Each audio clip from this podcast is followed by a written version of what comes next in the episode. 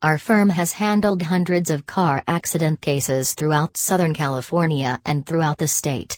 We know how shocked you might be after a car accident and how it can completely change the course of your life. After a car accident or injury, we tend to hear the same questions from our clients regarding the process of personal injury claims when they initially call us. For example, what is the claims process? What can we recover for? Will we need to go to trial? And how long will it take? Since you're probably going through a lot following your car accident, we figured we would make it easy on you and answer as many of these frequently asked questions related to this process. Question what is the personal injury claim process? Answer. After a car accident, you generally want to make a claim to the at fault party's insurance company. This process generally starts the personal injury case. Generally, we try to resolve the case with the insurance company informally and without going to court. However, sometimes the insurance company try to lowball us and refuse to pay what we demand. When that happens, we file a formal complaint in court and force the insurance company to reconsider their unreasonable position. After we file a formal complaint, we continue to try and negotiate a settlement on our client's behalf. Question. What to do immediately after a personal injury accident? Personal injury attorney Los Angeles answer. After any injury, we always recommend contacting an attorney to walk you through what to do next. Remember, we do free consultations and will be happy to walk you through exactly what to do without any charge. However, if you don't want free advice, we recommend you immediately gather as much evidence as possible. Take as many photographs, record as much as possible, and get as much information about how you were injured and who caused your injury.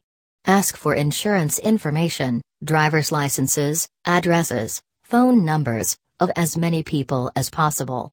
Not just the defendant, but try to get information on as many witnesses as well. After this, we highly recommend you make an immediate appointment with your primary care doctor. If for some reason they can't see you immediately, go to an emergency room or urgent care to document what you're going through and to prescribe you medications you might need. Question. How long until we settle and do personal injury cases go to trial? Bakersfield personal injury lawyer answer. Majority of the cases are settled outside the court before it reaches the trial stage. However, some cases are so complex with so many disputed facts, the parties just can't seem to reach an agreement. Generally, the three things that we focus on to determine any settlement is how the injury occurred, how the person was negligent, and what a person's injuries are. If all three of these are very easy to prove, the case should settle fairly quickly. However, if one of these things is in dispute, it might cause significant delays in any settlement and even require you to go to trial. It all depends on how well the case is presented. The best personal injury lawyers know how to gather and present evidence to avoid needing to go to trial. However, if the insurance company is too stubborn or unreasonable, your lawyer should be ready to go to trial.